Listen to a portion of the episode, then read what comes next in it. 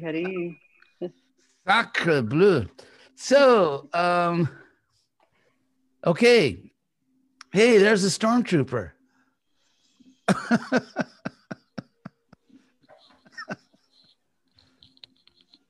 nice. Yes, really nice to see everyone. Uh, really nice to see everybody there. Good old Jenya. Good old Leela. Radamano.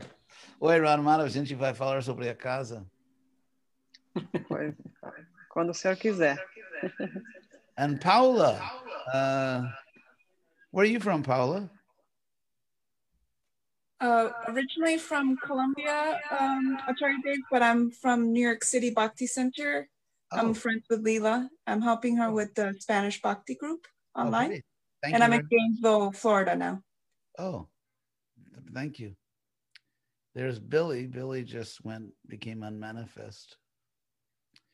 And there's Alex. Hey, Billy. Jamuna Jivana. And yeah, Alex is not actually, that's not a live picture, but so uh, should we begin?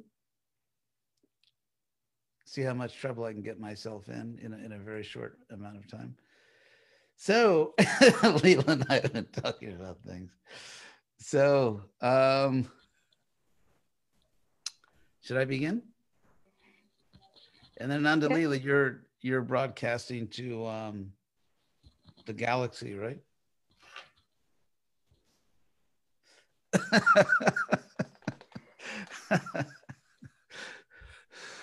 okay. Acharya Dev, is it okay if I just, I know that we all know you, and I'd still like to introduce you for the Oh, people sure, who sure. will see this later.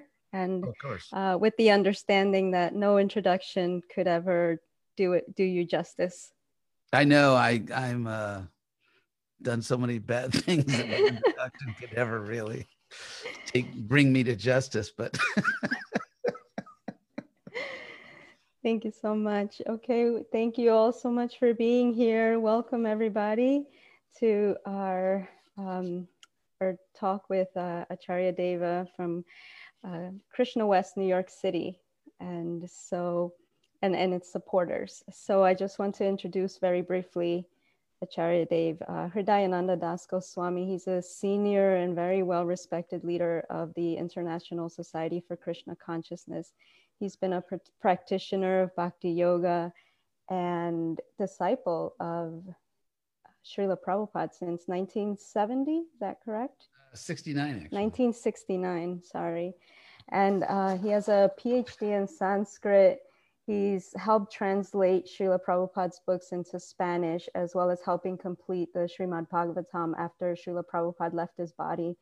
And he's also made huge and unparalleled service uh, in helping disseminate Krishna consciousness uh, across uh, all of Latin America, uh, Central America, and, and the world. So I'm so grateful and so happy to to be in your association and that you're taking the time to talk to us. Thank you so much. And New York says hello. Hey, the uh, I hope somebody offered the Big Apple. so, um, so the topic today is um, spiritual friendship in a time where the world is wacko, basically, and uh, since friendship is kind of the opposite of strife of conflict so without getting myself into hot water as the saying goes i i want to be really careful. I somehow yeah leela and i had a chance to uh kind of get all that out of my system. So but i what i would like to do is um I would like to address the fact that we live in a very conflicted world, uh, especially a very conflicted country, probably exacerbated by the quarantine, which you know has driven many lesser minds to the brink. And so um, I put on chat for you four verses from the Bhagavad Gita, and I'm going to be speaking about those verses. So uh, if you click on the little chat button that should be in the bottom of your screen, then you can read those verses and follow the bouncing chakra. So, uh, because these verses actually explain why, in this time of intense political and social conflict, that the uh, what would you call them fanatics or extremists on the left and the right cannot solve the problem. They actually are the problem. And so i'm not going to take sides uh, tempting as that is. I will not take sides. And instead i want to talk about basically i want to try to demonstrate to you logically that the only real solution for the world's problems and, and the country's problems is Krishna consciousness. And there are very good reasons why that is true. And so rather than being seduced by or polluted by or corrupted by sort of uh, foolish political ideologies, uh, which tend to blatantly ignore history and science on both sides, uh, that actually we should be the peacemakers. We have to bring light to this, not get sucked into one of these, frankly, very stupid, extreme political positions, which, as I said, tend to ignore history and science. And uh, Krishna, by the way, says that. Uh, Krishna says in the Bhagavad Gita, I'm going to explain more about this in the verses that I posted, that a that a uh, Vaishnav, he says in verse um, 6 9, which I did not post, if you want me to post all the verses I cite, that will cost you extra. You know, with your, uh, the, you know, the low cost plan that you have right now just gives you the basic verses. But so in, um, in at 6 9, Krishna says that um, he's talking about who a real yogi is and he sees says that one who is udasina udasina asina here i'll actually i'll i'm getting very high tech here. I'll, I'll post that word on chat here. This is uh, and i'll assume that you're honest and will pay me later. So uh so that word udasina ud means up. Actually, it's the English word up and um, or above. And asina, as you probably know, is the present participle from the verb as, from which you get the word, for example, asana. So as means to sit, but in Sanskrit, that word to sit, like asana, and words made from that, uh, also means uh, to remain to remain. Because in other words like for example even in english in english colloquial english you say well i'm just going to sit on my position here. I'm just going to you know like i offer this much. I'm just going to sit on that for now. So to sit on something even english means i'm not going to change my position. I'm going to stay where i am. And so it's the same in sanskrit. The word stay by the way also sanskrit sanskrit sta anyway so um so therefore, uh, th- this verb asa, different forms of the verb can also be used as an auxiliary verb. For example, to keep on doing something or to go on doing something, you can use forms of this verb like asa as a, an auxiliary verb, like someone, you know, sits or just remains doing something. That's how in Sanskrit I you say to go on doing something, to continue doing something. And so asina uh, here is the there's a lot of grammar, right? I just want to let you know, even though there's a lot of grammar, we do not give refunds. So, um, so asina, asina means like remaining, like remaining in a certain position. And here Krishna says udasina, remaining above. In other words, a devotee, a serious devotee, is not dragged into mundane conflicts the devotee remains above it all. And another term Krishna uses uh, with the same idea which I'll let's see if I can find that here. Okay. Actually, it's in the same verse. The word comes right after the one I just gave you. It's, that's the next word, which is uh, madhyasta. Madhya, of course, you should recognize we have in English middle, and that's what madhya means, the middle. And sta means standing or remaining. It's actually a synonym of asina. It, it means like you're standing in a certain position.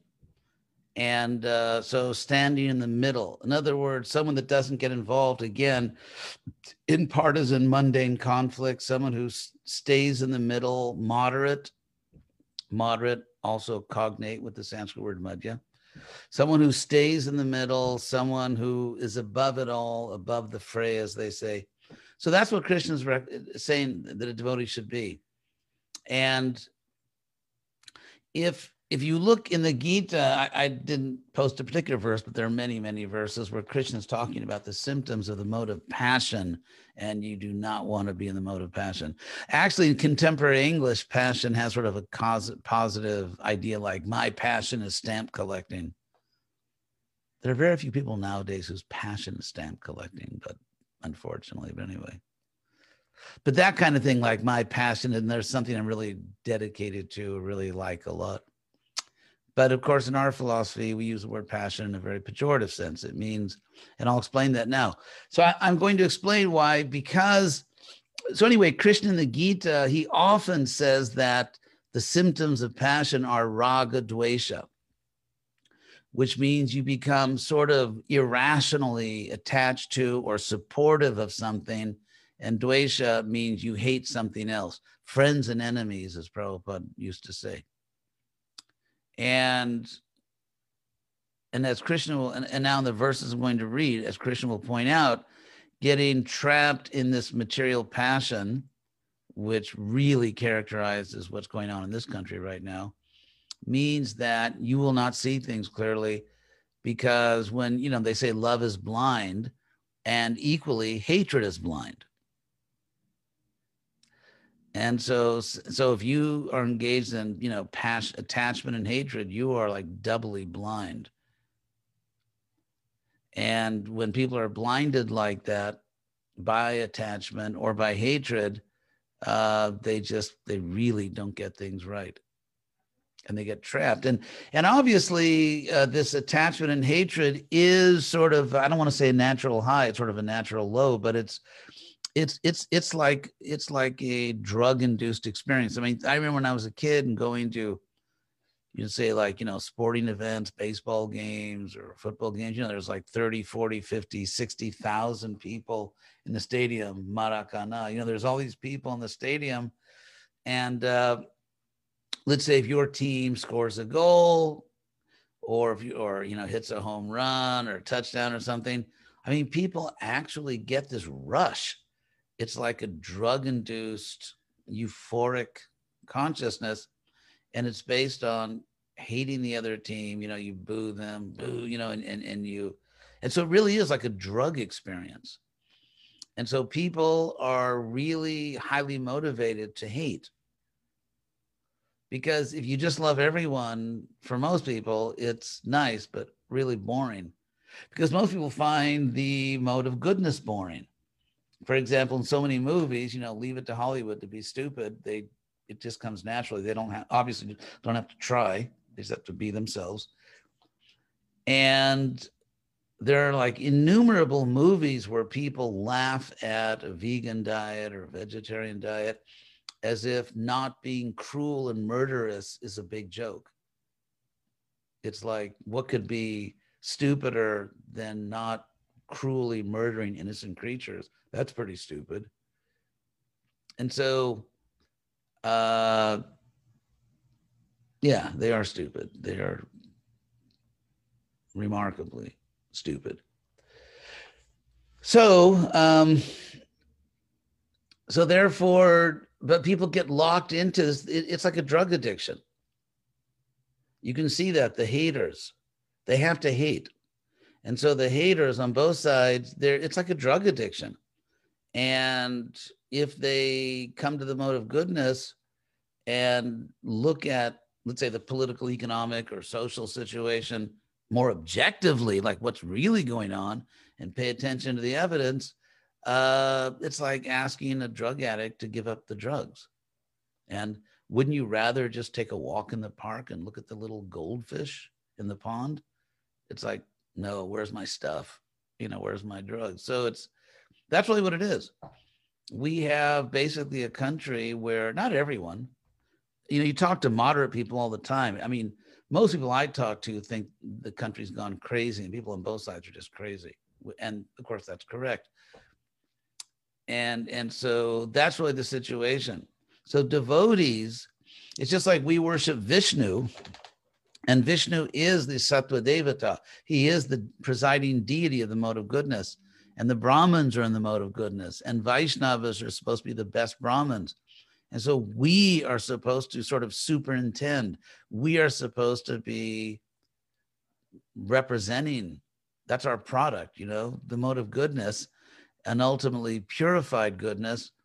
And so, as Krishna says, standing in the middle, udasina, being above the fray. So when people claiming to be Vaishnavas get too much involved, you know, I, I inform myself about what's going on for my own understanding and I think I do understand on the material historical level what's going on.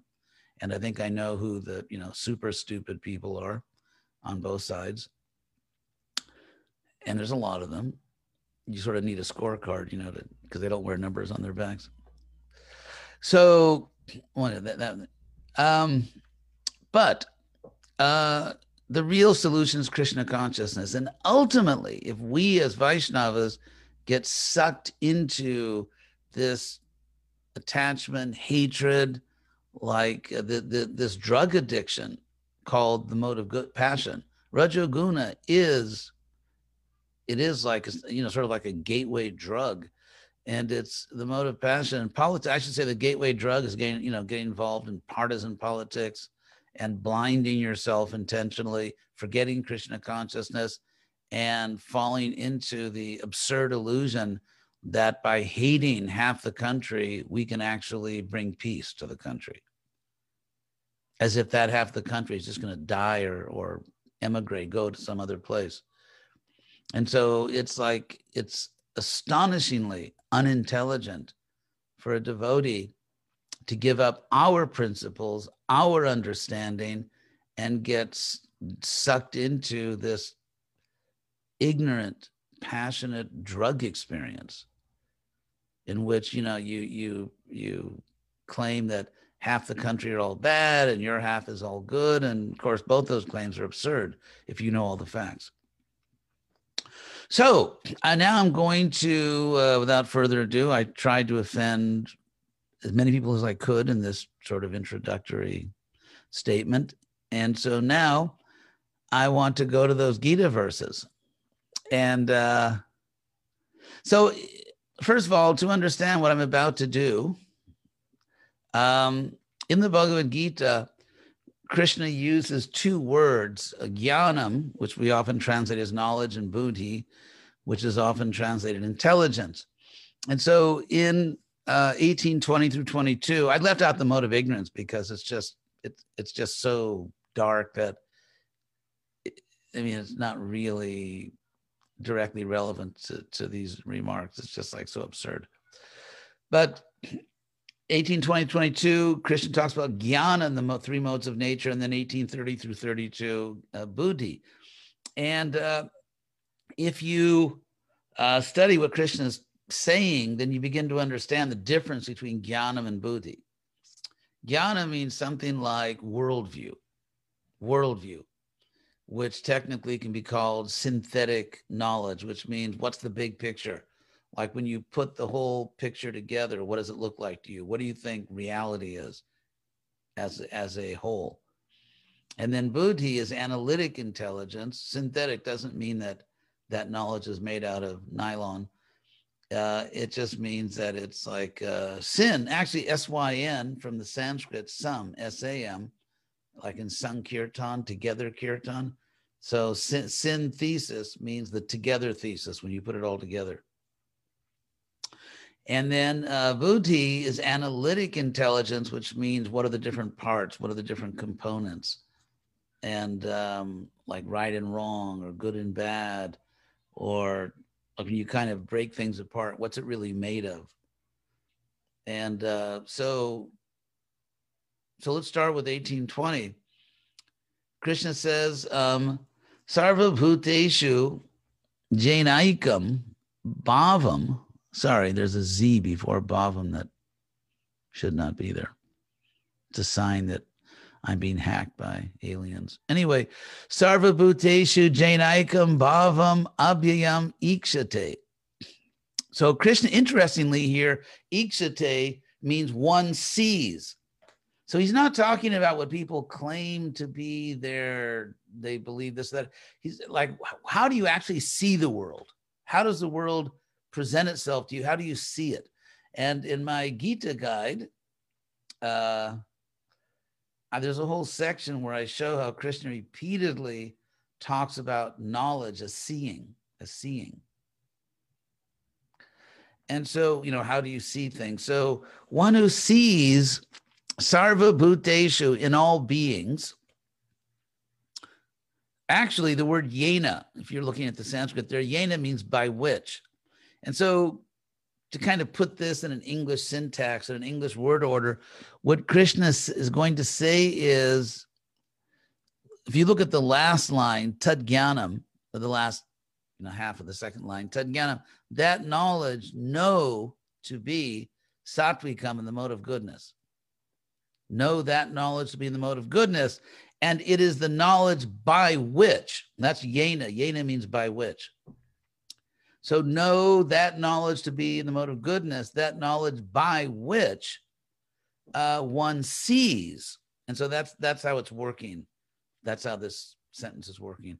It's that knowledge by which one sees sarvabhuteshu in all beings ekam bhavam one state of being, one state of being.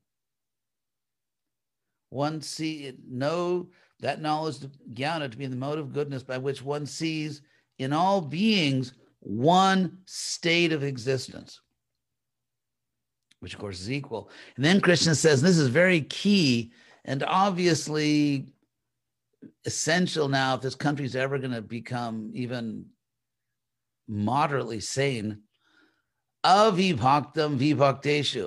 Vibhakta means divided. And it comes actually, if you want to know the relation between that and the word bhakta, which means, you know, Billy Joe from Kentucky, but the word vibhaktam in Sanskrit means uh, it's just the word bhakta or bhakti with the word v, which means apart.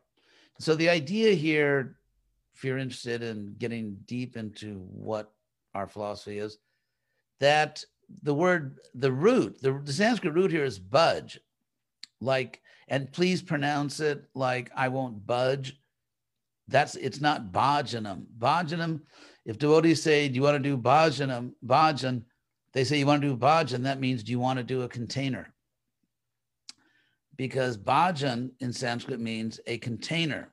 And there's nothing wrong with devotees making containers for Krishna but if what you mean is let's chant or let's do devotional chanting, then the word is bhajanam, exactly like the English word budge, bhajanam.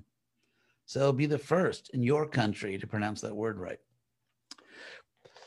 Anyway, so from that from that root budge, which means to devote oneself. So how does it mean that? Because it's actually a very interesting word because it can mean to share, to divide, like vibhakta. Vibhakteshu means among divided things. That's what it means. And it's referring to sarvabhuteshu. So all living beings, one who sees all living beings who are divided. They're separate, they're different. And so how that relates to the word bhakti or bhakta is that when you divide, dividing also can mean sharing.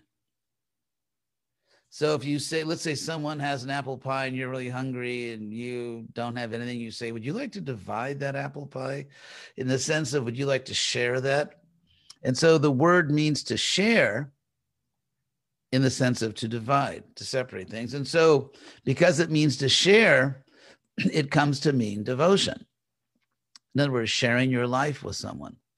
For example, um, the way you like probably the most common way in, in Mahabharata that people pop the question they propose. I don't think they get down on one knee, nor do they have a ring in a little box.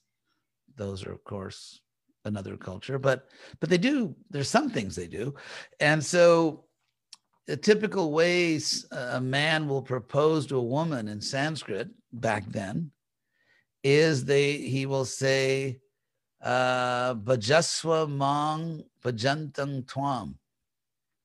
That please like honor me or accept me as I am accepting you. As I, or please devote yourself to me as I am devoting myself to you.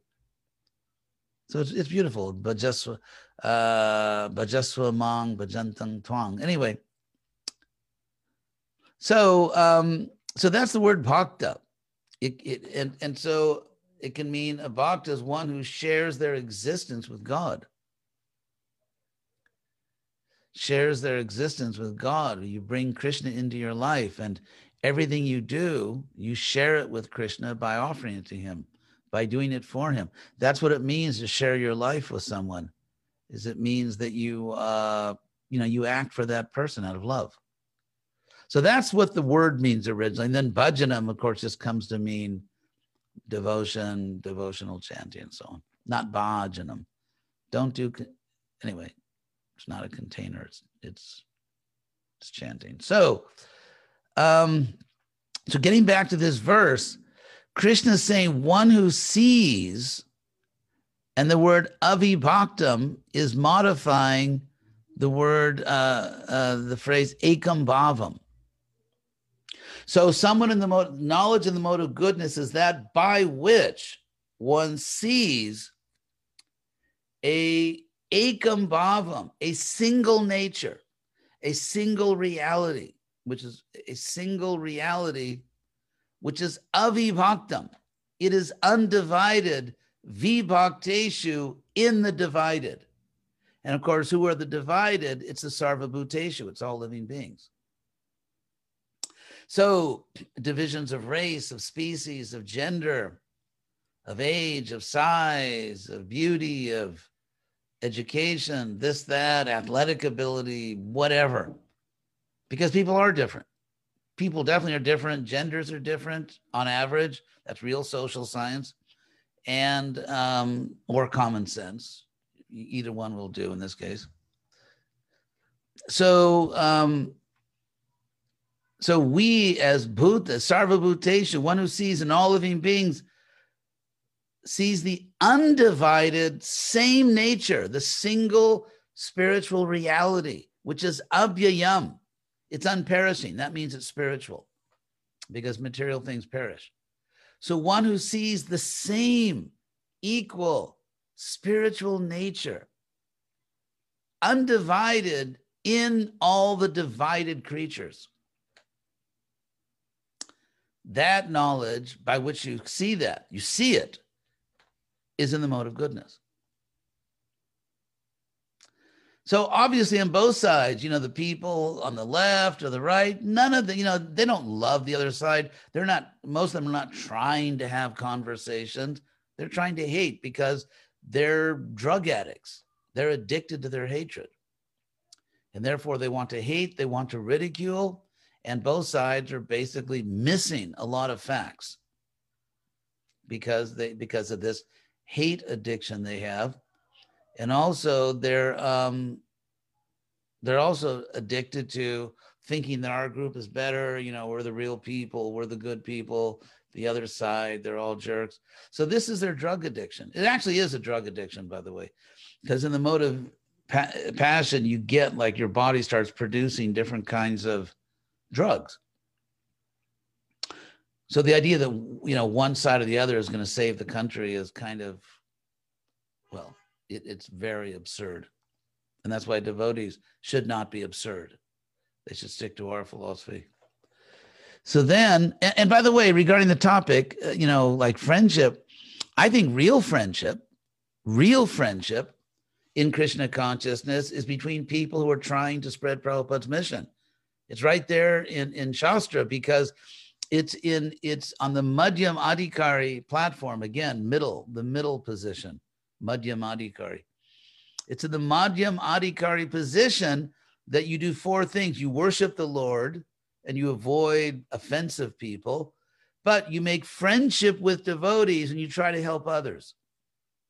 You try to help the less fortunate. So if you are on the Madhyam platform, or you're aspiring to it, or whatever you are, then um, you make friendship with other devotees. You actually can make real friendships, lifelong friendships with other devotees. And and and what do you do with that friendship?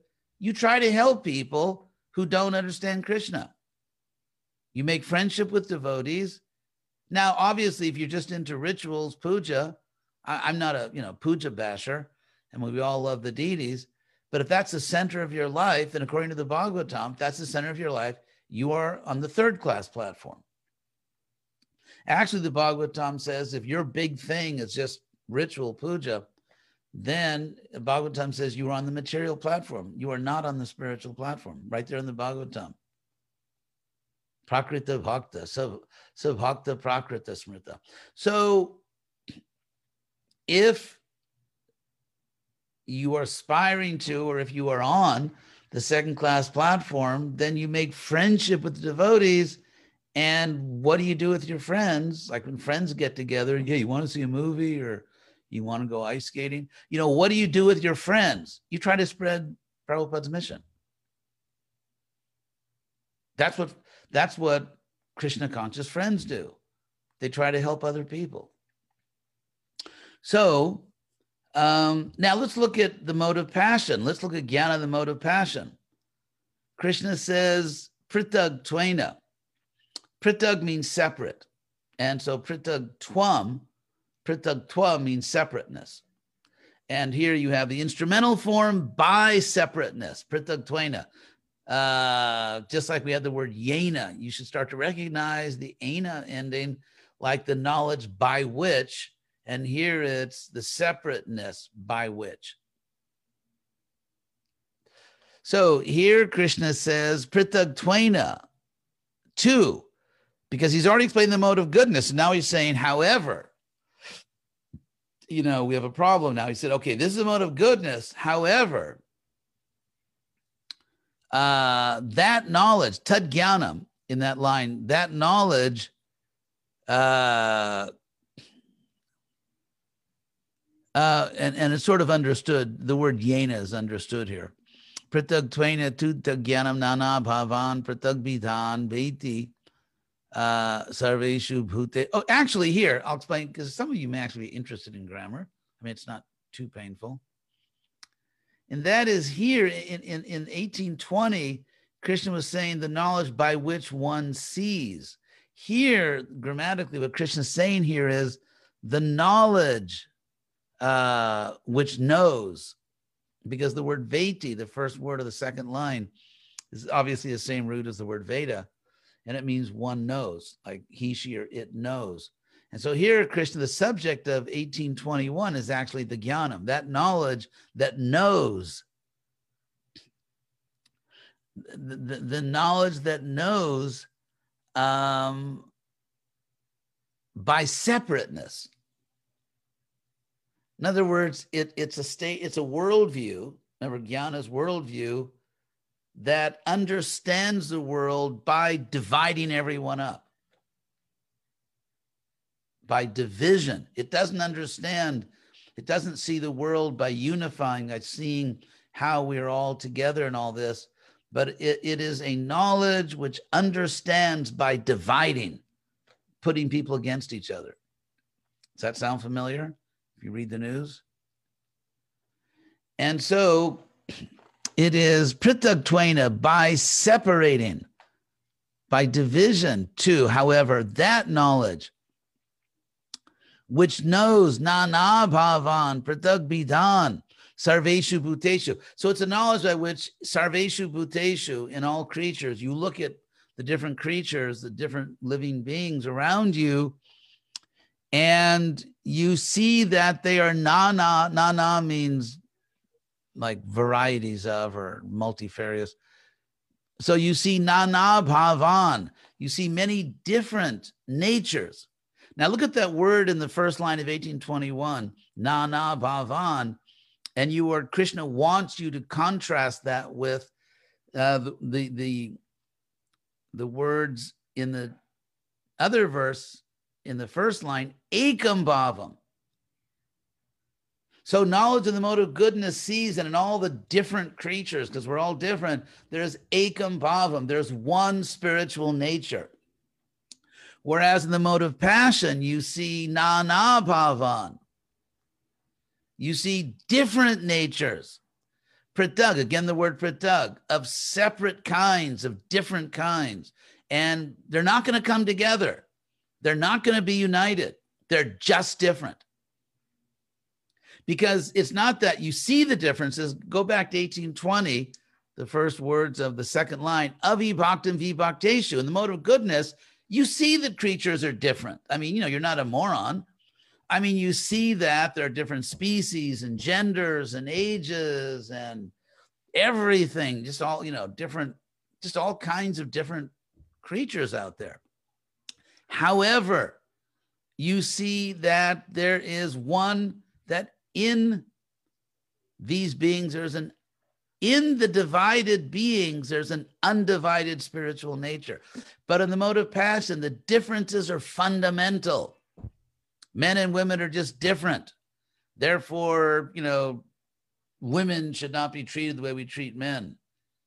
Of course, you'd never seen anything like this in the Hare Krishna movement, which preaches that we're not the body, right? I mean, I mean, it's the last place in the world a movement that teaches more than any other movement on earth that we're not the body, no leader, no one in the Hare Krishna movement would ever like, you know, treat women less than they treat men, right? I mean, that could never happen in the Hare Krishna movement. So, moving right along here. Um, so, if someone, for example, sees, oh, you know, women, that means, unfortunately, not only are they, are they not seeing things on the spiritual platform, they're not even in the mode of goodness. They're not even in the mode of goodness. So forget the spiritual platform. I mean, that's, you know, that's far beyond. So in the mode of passion, you that knowledge, passionate knowledge, understands things as different, in conflict, separate. There is no unifying factor. There is no unifying factor. There is no undivided, one spiritual nature that unifies all life. People are just different. End of story. As they say in Italy, punto e basta. You know, so that's it. That's the end of the story. Different. This is the mode of passion. So, uh, so Krishna says, vidhi, know, like the command, know that knowledge to be rajasam, passionate, and which of course is pejorative here. So I think I've explained all that, right? You get these two verses. Okay, moving right along. So now let's now we've done jnana in these two modes of nature. Again, ignorance is just like totally off the rails. So, but so so let's go to buddhi in um, goodness and passion. So buddhi, which is analytic intelligence, how you analyze things, how you because even though we see that all beings are ultimately one, but there are things that need to be categorized, need to be separated in different categories, like, for example, the mode of goodness and the mode of passion. So intelligence in the mode of goodness, prabritting cha, nivritting cha, karya karye bhaya bhaye, bandang mokshang cha, ya veti buddhisa partha satviki. So again, Krishna puts as the noun, the subject of this verb is buddhi. So he's talking about, he says, Saparta Satviki. Uh, so part of that buddhi, that analytic intelligence, is in the mode of goodness, uh, which understands things in a certain way. And so we'll talk about that. Um, he says, Prabriting cha, nibriting cha. I can't resist uh, a little historical linguistics here. Uh, there's, you know, there's just no medication for it. So I'm gonna, so I'm gonna explain it um, because it's we have the same thing in English. It shows that the the that English and Sanskrit are very similar, not only because certain words sound the same, like the way you say mother in Sanskrit, if you're addressing your mother, is not Mataji, that's Hindi. Uh, if you were addressing your mother in Sanskrit, you would say mater. So, I mean, there's many words. I won't go into all, you know, the very long list of, of similar words. But actually, you know, we say prabriti because I'm just pronouncing it the way everybody does, but the real Sanskrit pronunciation is pravrti, pravrti, and nivrti. And we still have that. So you have pra and ni as prefixes, pra, verti, ni, verti. And so the stem is verti, which you should recognize by now. We still have in English in words, and, and we still with different uh, prefixes like the word invert, revert, subvert, pervert, extrovert, and so on. And so that vert in English is Sanskrit vert. It's the same stem. And just as in Sanskrit, you put different, it's just the way Sanskrit is constructed. You can put different prefixes onto a verbal stem. So you can say pra vritti marg, you can say ni vritti marg. Same thing in English, subvert, invert, extrovert, revert, etc., etc., etc. So you can see even the structure is actually the same as Sanskrit. So anyway, what do these words mean? Pravertim cha, nirvertim. I mean, I won't get into this too much. I'm not going to be like a, a, phonetic purist here, but but there's a there's actually very solid evidence, ancient evidence that the Sanskrit V was pronounced like W. And uh, and we still it's still pronounced that way in certain words. Like if you think of the word Swami, where you put it's actually a V, but it's written as a W. So it still survived only in certain phonetic environments, like for example when it follows uh, an S or something like that. But anyway, that's a that's really too much here. So um, the word verti, verti means function. It means to turn, and because it's very interesting because in in in many ancient cultures, including Vedic culture, the sort of basic motion of life is the cycle. Things move in cycles. You know the years go in cycles and the seasons go in cycles and the planets and the stars you know everything is moving in the cycle. The yugas go in cycles. It's funny because in the in the middle eastern in, in the in the uh, middle eastern culture which of course became european culture through christianity and judaism um, they substituted a linear conception of time where time is just moving in a line. And they didn't see that there are actually great seasons of time. They should have noticed the seasons, you know, the years, the movements of the sun. The, but anyway, so therefore in Sanskrit, the verb which means to turn also means to function in a certain way. Or, or, or to act in a certain way, to behave in a certain way. And uh, yoga in the Yoga Sutras, you know, the it begins, the first Yoga Sutra is Atha Yoga Anushasanam, now the authorized teaching of yoga. I won't go into all the technical translation, but it really means now the authorized teaching about yoga. And then the first ver- statement is, is a definition of yoga, yoga chitta vritti nirodha. Yoga means to stop the mind from sort of spinning out of control, spinning, you know, turning, yoga vritti. So anyway, so here, pra, pra, we still have in English. By the way, anyone want to guess it? You can win valuable prizes. It's uh, this is like this is uh, Sanskrit Jeopardy. We have the word pro, like think of the word progress, because gress means movement, right? To regress or ingress, to go in, or to progress, which means to go forward, or proceed, progress. And so that English pro is just Sanskrit pro. It's the same word. And so here you have pravrti, which is you can see. I mean, it's just like it's like English. And uh, and so it means to proceed, to go like you know, get into something, to proceed, to to enter something. That's uh, pravrti. And ni is the opposite. Ni is like you you you know you you go back. You you sort of step away from things. And so therefore, pravrti marg, pravrti marg is renunciation. You transcend the world by just rejecting it. Like you become a Naishtiki brahmachari or you become a sannyasi or brahmacharini or a sannyasini or whatever. And uh, pravrti means that you go into the world, you get married, you have kids, you get a job, and you sort of experience the word world like that. But by offering it to Krishna, which is called karma yoga, uh, even within that situation of being engaged in the world, you become purified and you make spiritual advancement by offering your work to Krishna. So they both work. They both work. And, uh, but that's where those words come from. So Krishna is using the word pravrti cha cha. Here he's not talking about strategies for practicing spiritual life. Here, he's just talking about like when do you get into something? Like if life throws up some opportunity, you know, in your in, in, in, to you, you know, present some opportunity to you. Should you take it? Should is it is it a trap? Should you not take it?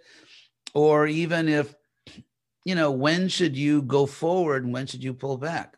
In relationships, employment, association, well, that's kind of redundant with uh, relationships. But anyway, so sorry for that redundancy. God, I feel so bad. Anyway, so so that's what Krishna is talking about. Like, I mean, in a simple way, it's said in English is like do's and don'ts, like when, like knowing when to get into something, when to pull back. So he says again, notice that buddhi means analytic intelligence. Like, you know, is it this or is it that? whereas jnana was the whole picture. Although it's interesting because technically, people whose jnanam is in the mode of passion can never really put it all together. They're faked out by the bodily differences because they're in the bodily concept of life. They take bodily differences as fundamental because they take the body as fundamental identity. And so, therefore, even though jnana, if you look at jnana, the mode of goodness, it's obvious that the real function of jnana is to put it all together. They actually don't get there. They never really put it all together and they're stuck with differences. And they don't see how it all ultimately is unified, how everyone's equal. They actually don't see that. So, in, but intelligence in the mode of goodness is not putting it all together. It's breaking things down because it's not enough to see we're all one. You know, it's not all to have your sort of daily kumbaya moment, but but also we have to see how to live our lives because as we know, some people think that they're, you know, they believe in equality, but they hate half half half the country. they believe in equality, but only for, you know, certain people and other people they just despise, they hate, and uh, cancel them whenever they get the opportunity. And so they're not really, they're not really seeing everyone as equal. They're actually seeing half the country as radically inferior. Radically inferior because they don't agree with them politically, and often radically inferior on a racial basis, although they're against racism. Anyway, I said I wouldn't go there. So uh, actually, uh, Leela has a little button she can press, and I get a little, just a very minor electric shock. Okay, so pravritting cha. So intelligence. Oh, don't push that button. I said now she's going for the button. Anyway, so um, so in so one of the distinctions that Buddhi and the mode of goodness makes is I should you know you know when should i engage and and because the next one is going to be um, karya karye. So karya literally is the um, uh, okay, what is that technical grammatical term that, that no one wants to hear? Gerundive. Technically, it's a gerundive form of the Sanskrit word verb, which means uh, karya, literally means to be done. To be done, that which is to be done, and therefore it simply comes to mean a duty, because a duty is that which you should do, that which is to be done. But that's what karya is. So karya and akarya, and a it ends in a just because it's the dual neuter form. Okay, uh, I'm surprised Nandalila hasn't sent me a little private text telling me to take my medicine. Anyway, so karya karye. So intelligence in the mode of goodness, analytic intelligence sees or it understands what is to be done and what is not to be done. So if we compare that with prabritting and nibritting uh, what's the difference between prabritti, nibritti, and karya, akarya? I, I think in this case, prabritti, nibritti really means sort of like taking up a way of life, a way of life, like, like what way of life should you take up and what way of life should you avoid? Whereas karya karya can mean like a single activity, an individual activity. Should I, you know, should I do it or not do it? And prabritti nibritti means more of a lifestyle, more of a just sort of a way of life. So, but again, intelligence, the mode of uh, goodness, uh, understands these. And then bhaya bhaye, the word that's just uh, uh the dual neuter again, bhaya abhaya. So bhaya is Prabhupada usually translates as fear, but it's interesting because the word the word bhaya in Sanskrit can mean the emotion fear, or it can mean the cause of the emotion. In other words, a perceived danger. It can actually mean both. So, so in other words, Krishna is saying here, not, and it doesn't mean technically to be feared. That would be bhetavya. It really means danger and non-danger. Like if you can see like this is dangerous or this is not dangerous. And of course, if you get those wrong, you can die. One time I was at there's uh, this beautiful little little little town in the mountains, actually of West Texas, called um, Alpine, Texas. And I'm uh, actually I'm talking about it right now, so positively because they're sponsoring my appearance here anyway, so uh, there's a university there, and I was I was walking once. I was doing a japa walk during my travels at, at the college there, and I saw this really funny poster. It was an ad to join the uh, skydiving club, and it said, "If at first you don't succeed, this club is not for you."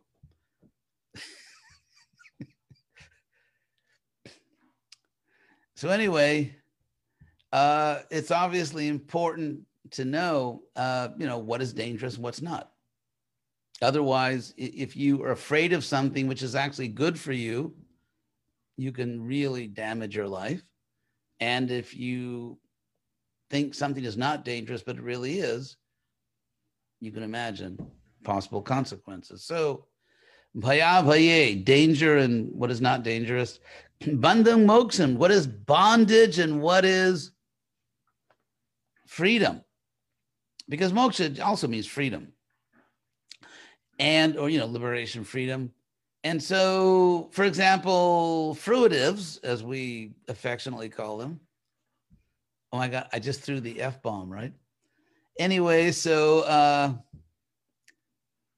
the uh, fruitive workers uh they when they become very very attached to someone they think it's like a good thing they don't understand. First of all, they're in serious danger of being annihilated by a whimsical change of feeling on the part of the other person.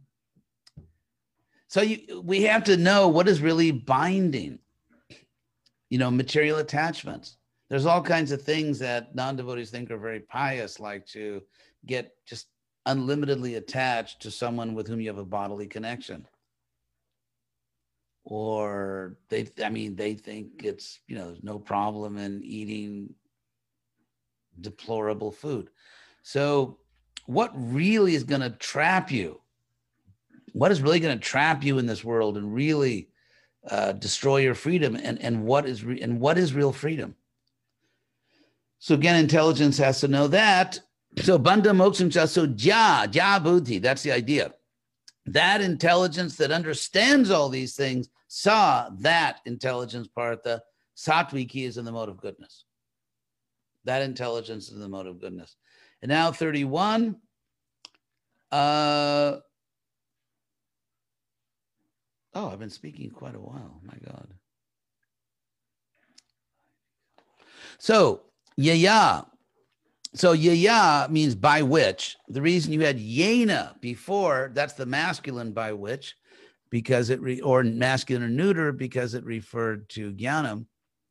And here you have the feminine yaya instead of yena because it refers to buddhi, which is a feminine word.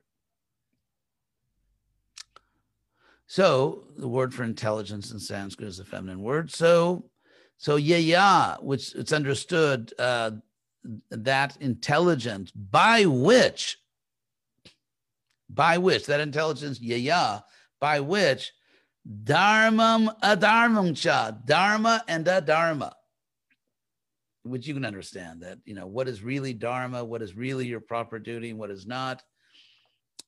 Karyam cha akaryam eva cha and indeed what is to be done what is not to be done what is your real duty what is really good for you what is good for the world and what is not what is your duty what is not your duty so krishna says the intelligent that intelligence by which or uh, by which one understands. We're going back to the subject of the sentence here is the person again. Just little, anyway, you can't see it unless you know Sanskrit. But anyway, so that intelligence by which one prajanati understands all these things ayatavat, which literally means inaccurately. Inaccurately. In the mode of goodness, you get everything just totally backwards. That's what Krishna's going to say. But here it's just, it's inaccurate. It's inaccurate. Yata, yata means as in Sanskrit, and also it can mean like, like for example, they translate Bhagavad Gita as it is in Hindi or Bengali, they say yata rup, like the, you know, as it is. So yata, and so yata vat means sort of accurately as it is, yatavat. I mean, that's how you'd say as it is in Sanskrit, not in Hindi or Bengali. And so, a yatavat, inaccurately, not as it is. That intelligence, sapartha rajasi, is in the mode of passion. That intelligence is in the mode of passion, rajasi. So, um, anyway, I, I think it's very clear, isn't it? How we as devotees should approach this conflicted world. And it's it's it's just like, you know, if a devotee took drugs before becoming a devotee, there's always the uh Prabhupada used to give that example of an accidental fall down. You know, a young devotees walking down the street and that devotee used to smoke or weed or something, whatever they call it and uh, so the devotee meets an old friend who you know and, the, and without thinking the devotee you know again falls into that old habit and so um, because before we joined the movement most of us were kind of doing that drug hate, you know love and hate certain things you know you just abominated to use a strong but somewhat neglected word.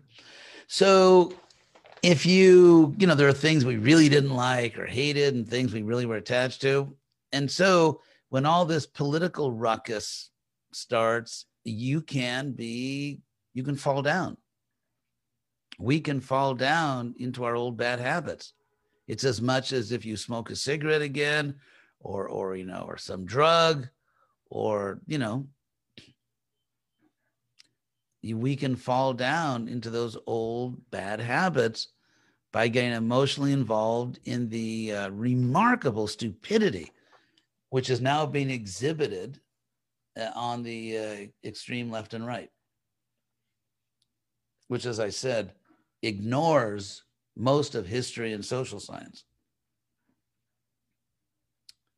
If you fact checked it, fact check it, basically you'll have you'll have you'll have a nice thing to do for the next 15 years. So anyway, so that's a, we are supposed to stand above it. That's the word Krishna uses, madhyasta, udasina. And that's real friendship, helping each other to rise above this nonsense and uh, and powerfully presenting Krishna consciousness as the real solution. And so someone could say, well, in a sense, the mode of goodness is a solution. Okay, I'll I'll, I'll uh, give an argument now, and then, and which would be that in the Bhagavad Gita, Krishna is talking about intelligence in the mode of goodness and knowledge in the mode of goodness. Why do people need Krishna consciousness? They just need goodness. Okay, that's the end of my lecture. No, just kidding. So the reason why we need the reason why we need the reason why we need Krishna consciousness is because Krishna says in the Gita that um, Vishaya vinivartante. I'll resist and not go into all the interesting grammar here, but Vishaya vinivartante niraharasya dehinam. That among embodied souls, dehinam, uh,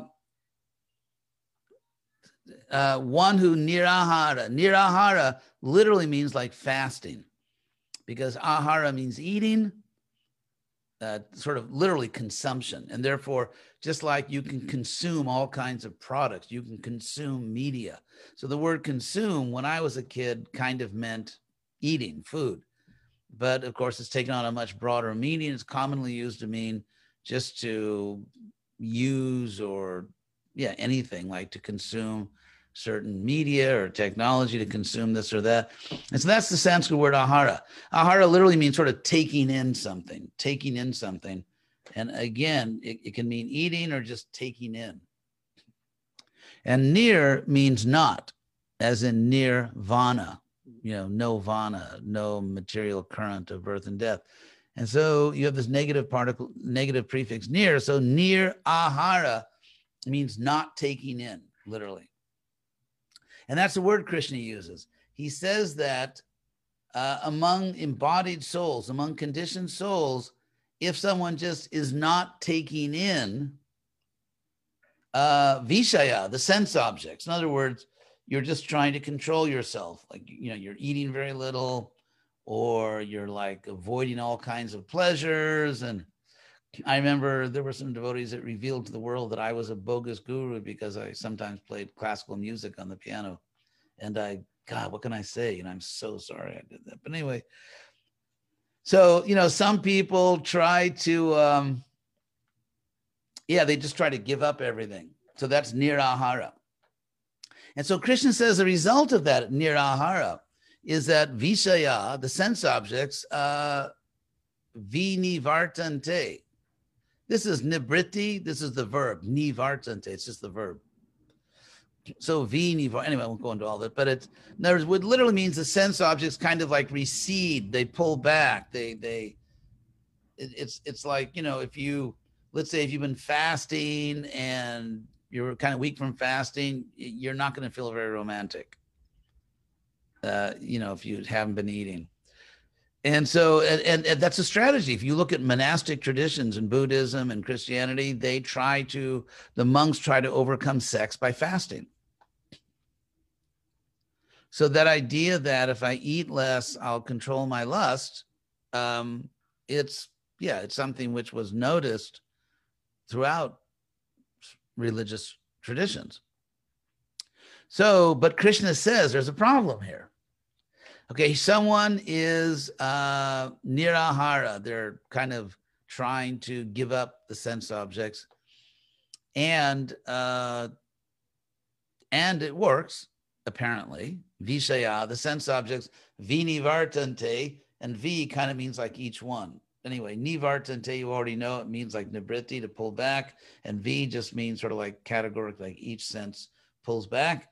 So vishaya vinivartante niraharasya dehinang for someone who's like like renouncing everything among embodied souls. But Krishna says rasa varjam, that the sense objects pull back, except varja means except rasa, the taste for it.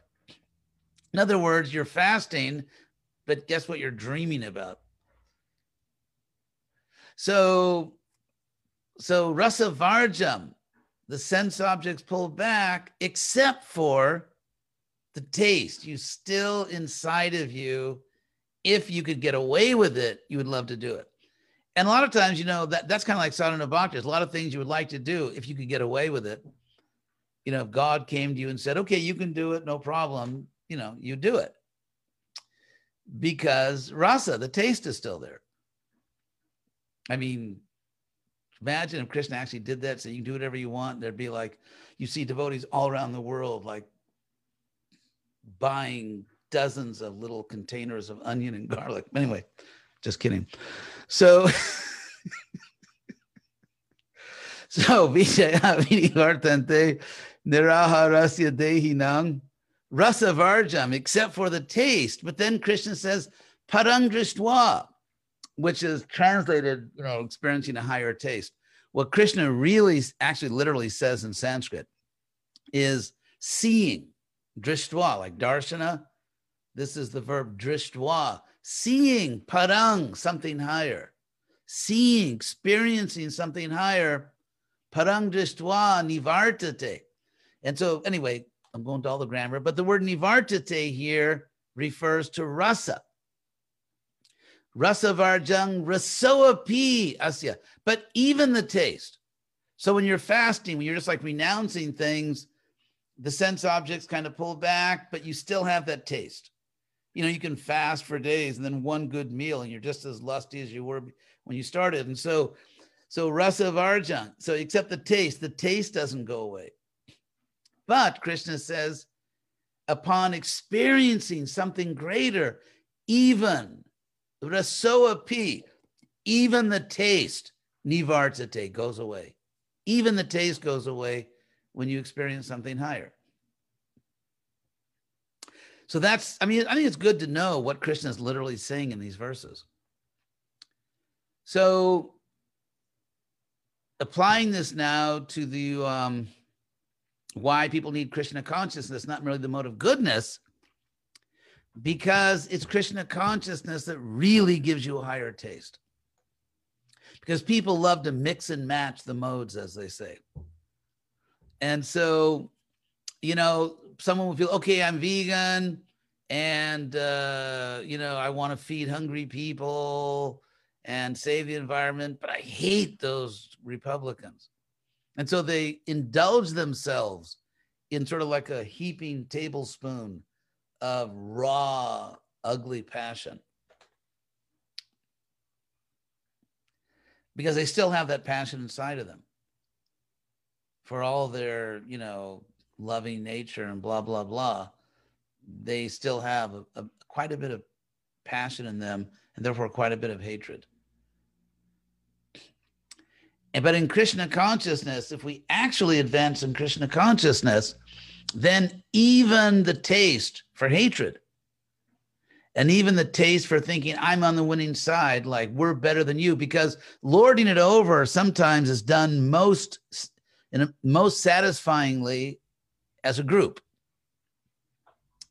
Because you may want to individually lord it over, but if you can get a whole bunch of people and get that whole social psychology going and all the power of you know the packed stadium and all that, then then you can really hate. Then you can like it's like hatred on steroids when you do it collectively. So, in order to bring people really above all this nonsense, uh, there's actually a need for Krishna consciousness. That's the higher taste, as, as it's translated. That is what it means to experience something greater. And so, um, we have to be firmly convinced that Krishna consciousness is the real hope for the world. We have to actually be convinced of that. So that we don't just, you know, fall down and get back into the same drugs we were taking before we became devotees, including, you know, the political drug of, you know, hating half the world. And that is real friendship. That is real friendship among devotees. So, um, any questions on these points? Hey, Leela, I did it, didn't I? I mean, I didn't really. Whew. I did not have to eject you. You're okay.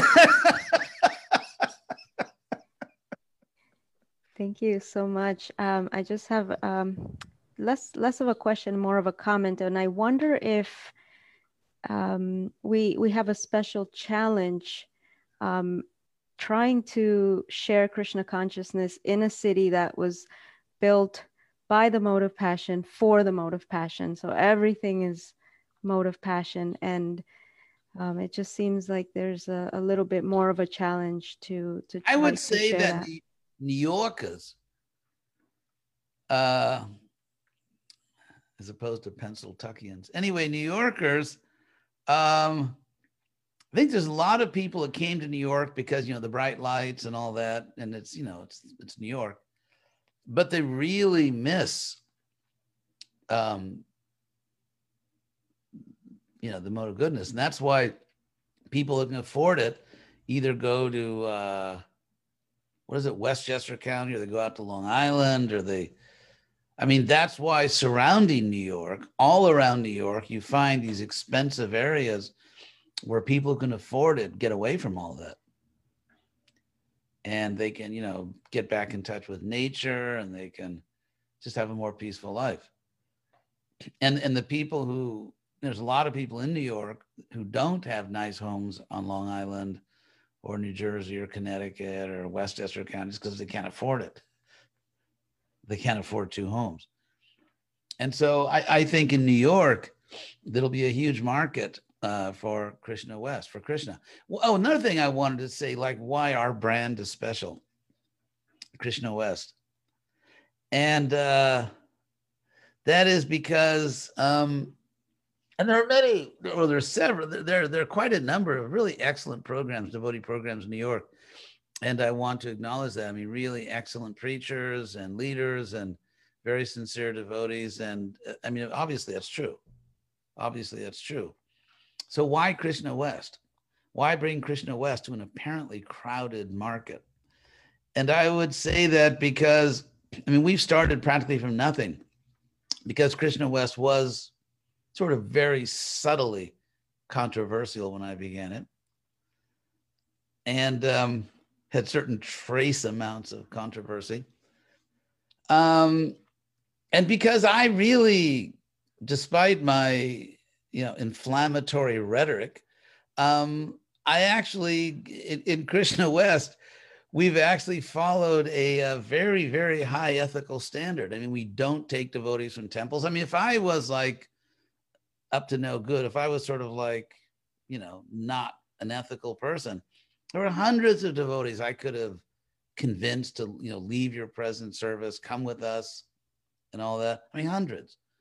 I never did that we didn't try to take over temples. We didn't steal devotees. We were actually extremely ethical and nice. And uh, and therefore, we started with nothing. No assets, no resources, no properties, no devo- I remember I always say that um, uh, I remember the first couple of months of Krishna West, uh, the total membership was one. It was me because I was like, I was just I was thinking, am I really going to do this? Like this, all hell's going to break loose if I do this. So I, I didn't I didn't want to push it. I also thought actually it was a conflict that it was in inappropriate for me to use my position as guru to pressure my own disciples to join Krishna West. I thought it has to be their own free decision because they accepted me, you know, under certain conditions. And because Prabhupada does strongly encourage things like Krishna West, but he also talks about other things, I thought that um, yeah, it would be inappropriate to use my, just as I think it's very inappropriate for other gurus and leaders to use their position to keep people out of Krishna West. I think that's equally inappropriate. But in any case, I thought take the high road. So, um, so we started with nothing. You know, I was just tired. I didn't have the old energy to travel around and, you know, be a, like a full on cult leader. So we basically started with almost nothing. We started with almost nothing, no resources, no people, no nothing. And, um, but now it is growing a lot. First of all, it, it transformed ISKCON. I mean, ISKCON is not the same movement it was uh, five or six, seven years ago in terms of attitudes toward things like Western preaching. But still, and and and there are obviously programs in New York that are much bigger. They have lots of devotees. They have excellent leaders. I mean, they're you know they're wonderful programs. So why why Krishna West? Okay, actually, I have an answer. Uh, because I am convinced, for all the reasons I've given, you've all heard it so many times. I am convinced that even though we're smaller now, long term, we have the winning formula. That it's Krishna West, sort of the way, not just, you know, the way we're doing things is ultimately going to go all the way in terms of really making Krishna consciousness a powerful spiritual force in the country, which it isn't now. I mean, despite many good leaders and many good devotees, it's not. And because ISKCON tends to be so un just not do that well in the West, if you have a good program, and there are good programs and there are good leaders that make some devotees, that you know, that seems amazing and, and huge, but that's not my metric. Metric, by the way, from Sanskrit mantra. But anyway, so my metric is stepping back. I, I don't want to compare, let's say, a particular project in this or that city in America to, let's say, other temples where they don't make any Western devotees. I'd rather compare it with other religions that are making thousands of new people. And so I don't want to be king of, of the valley of the blind, you know, the one eyed person that's king in the valley of the blind. And so, because of the way Prabhupada trained me repeatedly, I mean, he really drilled this into me. Uh, I have to keep my eye focused on a powerful, relevant Hare Krishna movement that is a major spiritual force in Western civilization.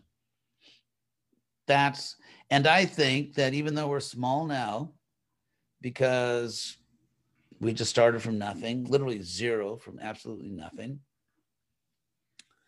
And uh, I mean,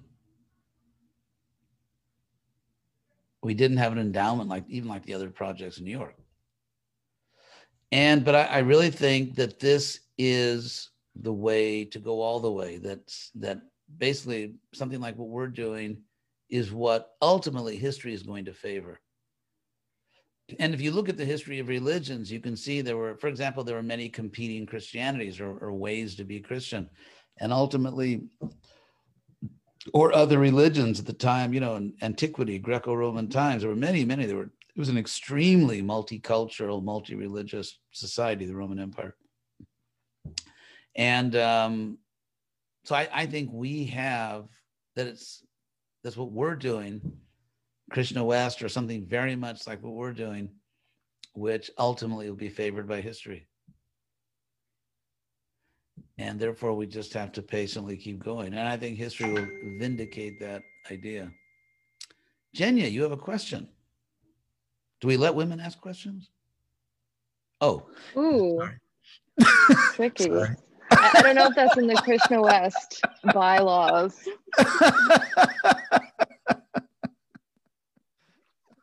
Joshua Charity. Thank you for being here with us. okay, my question. Um, well, you mentioned, you made a statement that uh, real devotee friendship means spreading Srila Prabhupada's movement.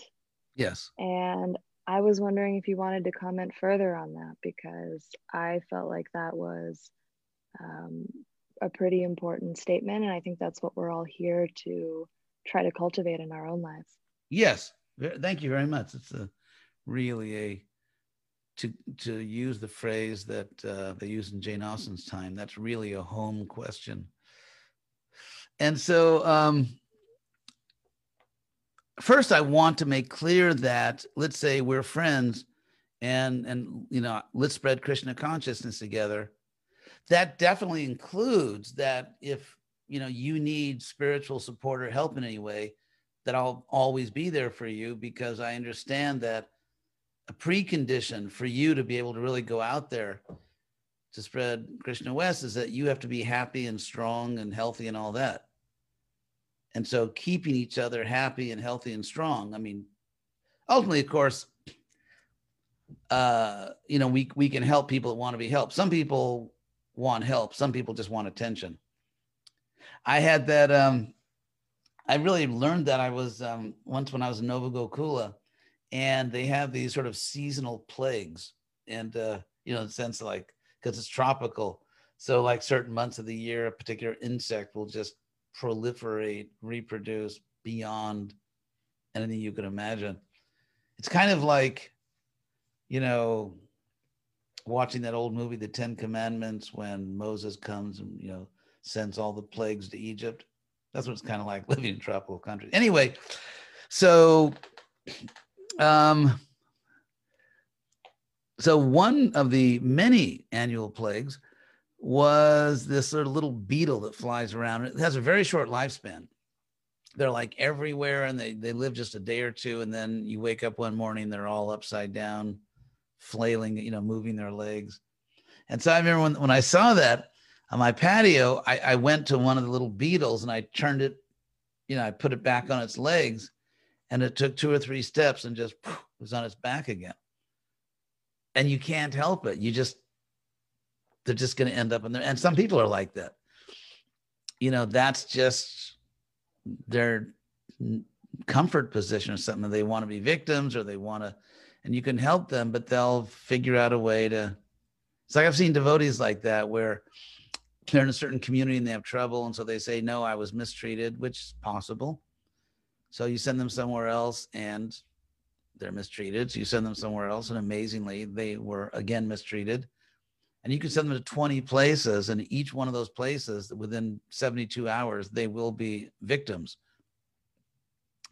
and so so i've i've learned to distinguish between people that want help and people that want attention and in order to keep getting attention they have to keep needing help but, but let's say among friends like we're friends and and we have this sacred vow this sacred determination that we're going to try do everything we possibly can to spread Prabhupada's movement.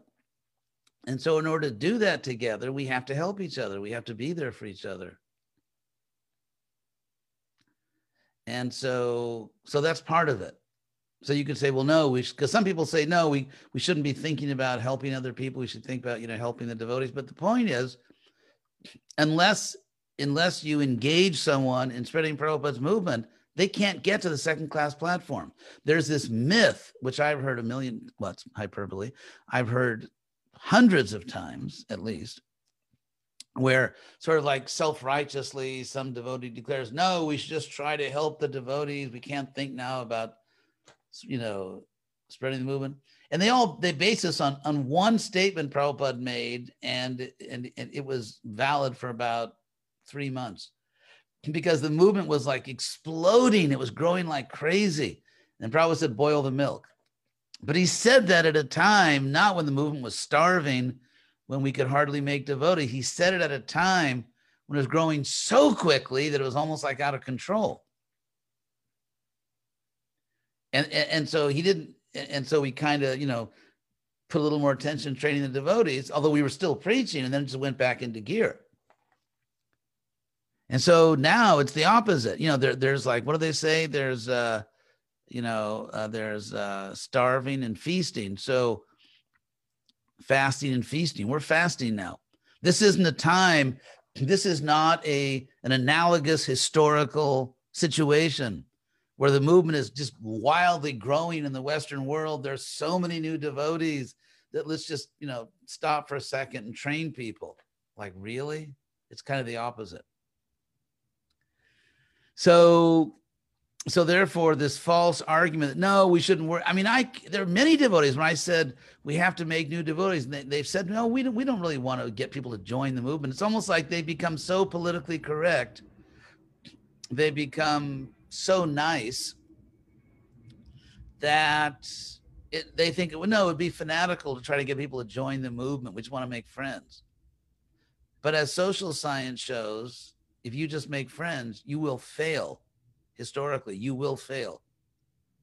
If all you make is friends, then you really haven't done anything. So, yeah, I couldn't believe how many people were sort of taken aback when I said, I want people to join. Because sociology shows you have to build your core. And I don't mean, you know, your abs. I don't mean a, you know, six pack abs. I mean, you have to uh, you have to build your core in the sense that we. I want committed people. I want people who say, "I am a devotee of Krishna, and I want to spread Krishna consciousness." That's what I want. Of course, we want to make friends. Of course, I mean, the whole point of Krishna West is, you know, we make we we um, you know, we, you know, we're friends to everyone. However, we need people to actually join the army Otherwise, we'll get nowhere. And so the idea, no, let's just train our devotees. How can you help a devotee? If I if I'm trying to help a devotee and I can't get that devotee to take the world seriously and really try to help the world, uh, that devotee will never really advance very much. They'll always be third class. And if that devotee doesn't advance, they'll always be on the mental platform and, and they'll always suffer. You can't free someone from their problems if they don't come to the second class position. And to come to the second class position, you have to be a Krishna West stormtrooper. Isn't that right, Ananda? so, um, so uh, Jagannath, you had a point, Jagannath? Um,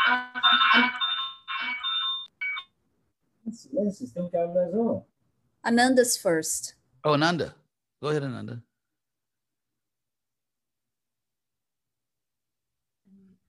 All right. Can, can y'all hear me? Oh, yes. All right. Awesome. Okay. First of all, thank y'all. Thank you so, so much for doing this um, this class. And um, I really love and appreciate the, the grammar, um, the Sanskrit grammar and the gerundatives. Um, that, that's totally my jam. Like, yeah, like give me more um, but um, but also i wanted to say that um, the you know the greek word sophia is also means wisdom and it's also feminine too just like yes. yeah sophia right and you know um, when uh, ha- how do we get people to join the army if we're not like shang like because i don't think we should like shanghai people you know to like the army but but Are we going to rule that out? Okay, yeah, you're right. We shouldn't. We shouldn't. Yeah, we shouldn't just you know Shanghai. Yeah, kidnapping. Um, but uh, like, um, I would like. I mean, I, I like. Uh, how do we do more like? I know it's always good to have friends, and what they tell you in like marketing is that like, oh, like you know you make a point of contact uh, with a person and you have um, and they you have to develop a know like and trust factor you know with them being if you're like you know an entrepreneur um, you have to like grow your audience but then it's like how do how how do we get people to convert? Not to convert but like as like yes yes convert. That's another vert by the way convert. Yeah yeah yeah. Uh, how do you how or or as you know or getting by it as like a trainer. Okay uh, yeah i get it. We should have buttons that say conversion is cool. Um i can convert you. Ask me. It's i think we have to proportion our attention to people proportion that attention to their serious interest. In other words, There's a great line in Jane Austen, which is kind of like Smriti Shastra. It's not Shruti, but it's Smriti, where um, where um, I think it's sort of the lesson that Emma learns in, in the book Emma, which is that paraphrasing that uh, we should have goodwill toward everyone, but everyone is not our friend. I mean, I mean, there's a way that you can use the word friend more, let's say, or less rigorously, like, hey, buddy, or hey, you know, like everyone's, you know, be a friend to everyone. And and Krishna even says in the Gita, Suhridang Sarvabhutanam, the well-wishing friend of everyone.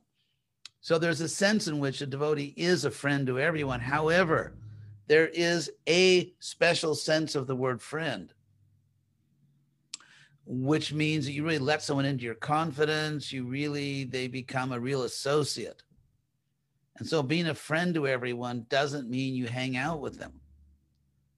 And so when, we become serious about, about spreading this movement, we become serious about our own life and serious about Krishna West, then we proportion. Like you become expert. When you talk to someone, if you can see nice person, you know, maybe take some prasada, maybe read a book, probably not, or maybe you you don't spend a lot of time with someone who clearly doesn't have serious interest. You continue to smile and be friendly and nice, not just, you know, being fake, but because we are nice, because we really see everyone as a soul. But time is very limited. We have to proportion our time to the actual level of interest that people have. And you know that used to be what we were always taught we got trained up in book distribution way back and you know way back in the day. That um, if you spend a lot of time with someone who clearly is not that interested but just likes to talk, then maybe there were like three people who were interested that you missed. And we really had that consciousness. I actually took it too far. I'll tell you, tell you a funny story at my expense. I was a Gurhasta. That's how you actually pronounce the vowel R, a Gurhasta. And, um, and I, my, so my wife and I, we were we were just newlyweds, really. We had our honeymoon on the streets of New Orleans, selling back to Godhead. That's very romantic, isn't it? And so we were. Uh, so I was so much into this consciousness, you know, don't waste time. You got to look for the interested people. And so I was, and of course, very few people actually wanted to buy the magazine from me. I was not like Joe salesman. But I was out there, and then my wife came up to me and she was laughing at me because good naturedly, because I, I was like going so fast. She said that some of the people are actually stopping, but by the time they stop, you're like two or three people down the way. I mean, you're like, they're stopping, you've already gone past them. And so I realized I had to be a little more patient. So obviously, you know, you can go too far on the other side. You can go too far on the other side, but I think we really we have to be focused and and that vyavasayatmika buddhi that that real determined intelligence that that's what i'm about. I am trying to spread this movement. I'm trying to save this planet. Imagine you're in a tom cruise movie or one of those bruce willis movies where the planet's going to you know collide with an asteroid or something or the bad guys are going to detonate a nuclear bomb in all the world capitals and you only have like you know 12 hours to save the planet and like you don't want to do anything else like hey you want to go to the ball game no hey you want it's like you're just you know it's like that race against the clock and so i think you know we shouldn't become like crazy frenetic or anything but we have to have that mental discipline where we understand my life is about trying to save this planet in Prabhupada's service. That's what my life is about. And um, and there's no time to lose. And so therefore in our relationships and how we spend our time, we're really focused and it's just that's the mission, that's the job. That's what I'm about. So every one of you should be starring in your own blockbuster movie trying to save planet Earth.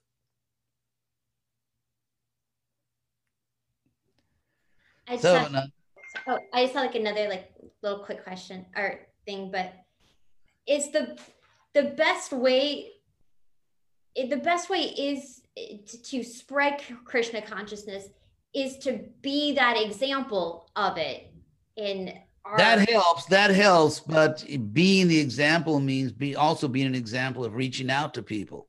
Right. I mean obviously we don't want to be hypocrites but like i hear devotees like yeah we're going to buy some land out in the middle of nowhere and raise a cow as if the world gave a damn it's like there's this kind of like mystic belief that if I get a couple acres of land, you know, we we move our family out in the middle of nowhere and we have a cow, somehow we're saving the planet. No, you're not, actually. And so, yeah, if you're a good example, yeah, that helps because then people notice you're a nice person and all that. But when people notice that, you have to be ready to pounce. Yes, you have to be ready to, in, a, in an appropriate, intelligent way, to try to see if you can start to bring them to Krishna consciousness. Otherwise, I mean, it's not that, otherwise, it's just another Agyata Sukriti story where I'm just going to be a good citizen. I'm just going to be a good person. And people know that I chant Hare Krishna. And so if they see that a nice person chants Hare Krishna, yeah, they'll put it in the same file with the other, you know, 97 types of good people that do other things. So it's being willing to, it's like you said, being willing to pounce. Like these are the actions, like these are the actions that like I follow, and like, oh, you know, can I can I engage further? What I like about you know starting. Yeah, and, obvi- and obviously you have to be intelligent because you don't want to scare people off, or you don't want to you know, you know, come off like a fanatic or something. So you, because we're not fanatics, but you know, of course, we lead good lives. We want people to respect us, but that's only a uh, one step. And then if they take you seriously, you try to give them some knowledge. And if you see they're not interested, you know, kind of clean it up and okay, we're friends and all that, and just move on. Because you know, just wanting to have friends and hang out with people where there's no real Krishna consciousness, it's just another form of sense gratification. It's like not offering your food to Krishna. It's not offering your friendships to Krishna. And so we have to really get back in shape. I mean, it's, you know, it's the historical dialectic. In the early days of ISKCON, um, you know, we were really the hard sell. I mean, it's woo. We were, I mean, aggressive is just the beginning of what we were. So, and then of course, naturally, people went to the opposite extreme. And of course, the word preaching is no longer, you know, used among some devotees. That's okay. Maybe it's not the best word in today's world, but I've had so many devotees tell me, oh, we don't want people to join our ISKCON. Actually, I mean, I heard that from a lot of people. So you can be so nice and so polite that you become useless to Prabhupada. Would one thing be like to to share our to share our story to of course we share it but the point is every devotee preaches in their own way. I mean basically you know you're smart you're smart you're an adult. Just find a way to relate to people in a way that's favorable and makes them want more. You can figure that everyone's going to have their own way of doing it. All right i got you, it. you are not a wallflower. I got so, it do yes. It. Okay, Stormtrooper G. So, uh, Jagannath, finally. Yeah, I Uh oh. Oh my God, is he an alien? Thank you so much for the class. uh, we live in a society where the mode of passion dominates most of the activity today. And we see the devotees in a very kind way in the mood of goodness seem to be overwhelmed, you know, by the force of passion, you know, that dominate the world. We like, uh, we see too weak before society that I think it defeat us right now. Who can we match then and take the game or the fight and more even level? Yeah, I, I think, I mean, we're not really, we just have to go out there and really play hard. We have to play a great game. It's like you want to win the game, you play a great game. So, um, yeah, I, I mean, we have a unique product. We have Krishna consciousness and we have Krishna West, which is like the best of the best. Did I just get myself in trouble? No. So, I, but I really think we we do have the best of the best, and um, yeah, I don't think we have to worry about it. Like, what size are we now, and who else is trying, and people are crazy, which you know we know. I think we just have to go out there and really do an amazing service for Prabhupada, and it'll just it'll naturally happen. And and you know, if I'm if you if I'm trying to spread Krishna West in a certain way and nothing's happening, then obviously I've got to find a different way to do it. It's that you have to be relentless. You don't stop until you find the way to do it. And you don't just keep doing the same thing, even though it doesn't work, because that's not Prabhupada either. So we have to be creative. We have to be intelligent. We have to just figure it out. I mean, you're all intelligent. You should all be leaders. Just figure it out.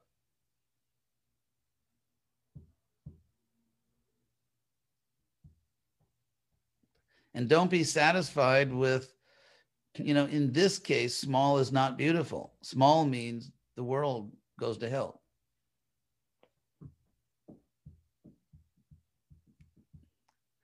So any other question?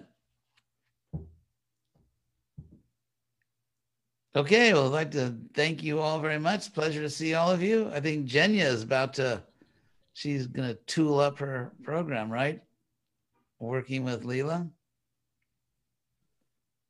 Yes, Acharya Dev. Uh, Leela and I will be working together here in New York. And Leela, maybe you can drop the email address in the chat real quick. Um, and everyone, I think, entered their email actually, so we can reach out to you separately. And if you're interested, you can just hit us up um, with any questions if you want to get more involved. We're in touch Oh, with all of you to Oh, begin with. But Definitely hit them up. That used to mean Mhm. something else in the old days of ISKCON to hit someone up. But um, no, I assure you it's very appropriate. I and Jagannath, Jagannath's very kindly agreed to to work with everyone, uh, help coordinate everything, and um, you know, once it's medically safe to do so, I definitely want to go there and um, you know, do some programs with all of you. We're really excited. There's a lot going on in New York, so you know Oh, yeah, we want to make the most of the momentum here. Yeah, Prabhupada said it's the most important city in the world. He chose that city. Of all the cities in the world, Prabhupada chose New York. Okay, well, thank you all very much. Thank you, Ananda Leela, for facilitating this. So, Natasha, I just saw Natasha. Natasha, by the way, is doing a wonderful service and getting my books in print.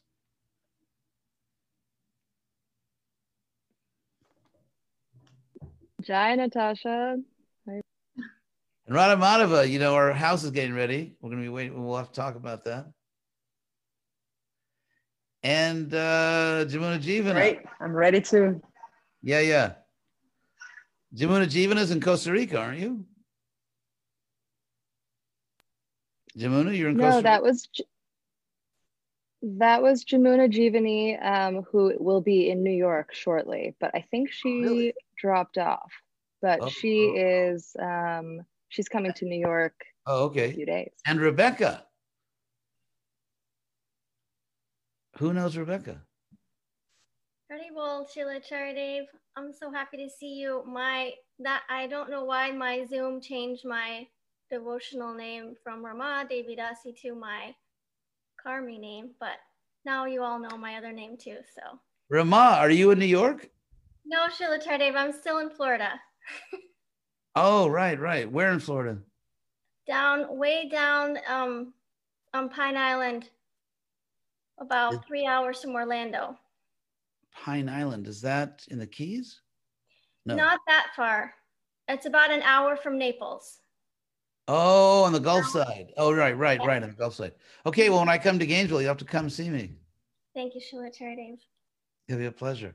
Okay, well, let's see. And Paula. Uh, Acharya Dev, um, Paola has been helping me with the Krishna West New York City Spanish groups. Uh, she's leading a weekly group and uh, helping me with my, my weekly group. And so she's been such a big help and then being really, really personable to people and just being a huge support for everything that that I try to do, however small. Um, and she, she's also, sorry to speak for you, Paola, um, but near Gainesville. Oh. Ah, mil gracias. ¿Dónde vives? And Oh, what you- Gainesville. Oh, you're in you're in Gainesville. Uh-huh.